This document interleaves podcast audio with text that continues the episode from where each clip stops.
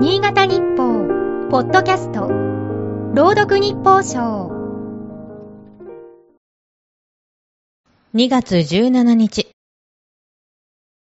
子供の頃、友達や兄弟が悪さをした際に、連帯責任と言われて罰せられ、理不尽な思いをした。そんな経験をした人もいるだろう。学生スポーツでも一部選手の不祥事でチーム全体が大会への出場を取りやめることがある。犯罪については本人だけでなく周囲にも類が及ぶことが古くからあった。古代の律令では無本など重大犯罪の場合に犯罪者の謹慎も処罰対象になった。管理が業務上の罪を犯した際は、関連業務に従事していた人も連帯責任を問われた。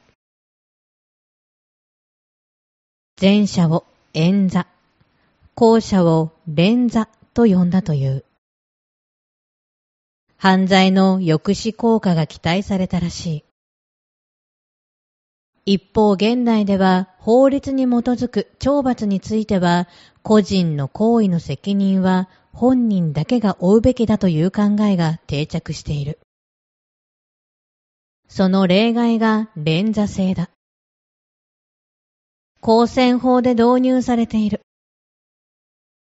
候補者と一定の関係がある人が買収などの選挙違反で刑が確定した場合、候補者本人の関与がなくても責任を問える。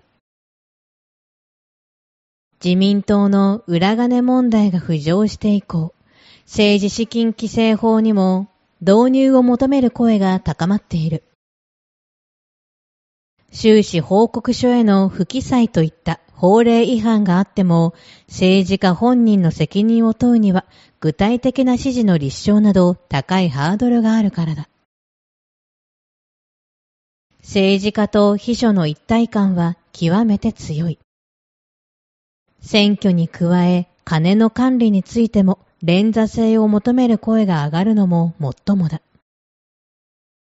自民党内には難色を示す向きもあるようだが、導入を見送れば同僚議員も連帯責任を負うことになるのでは。今日の日報賞は FM 角田山、吉木由里が朗読しました。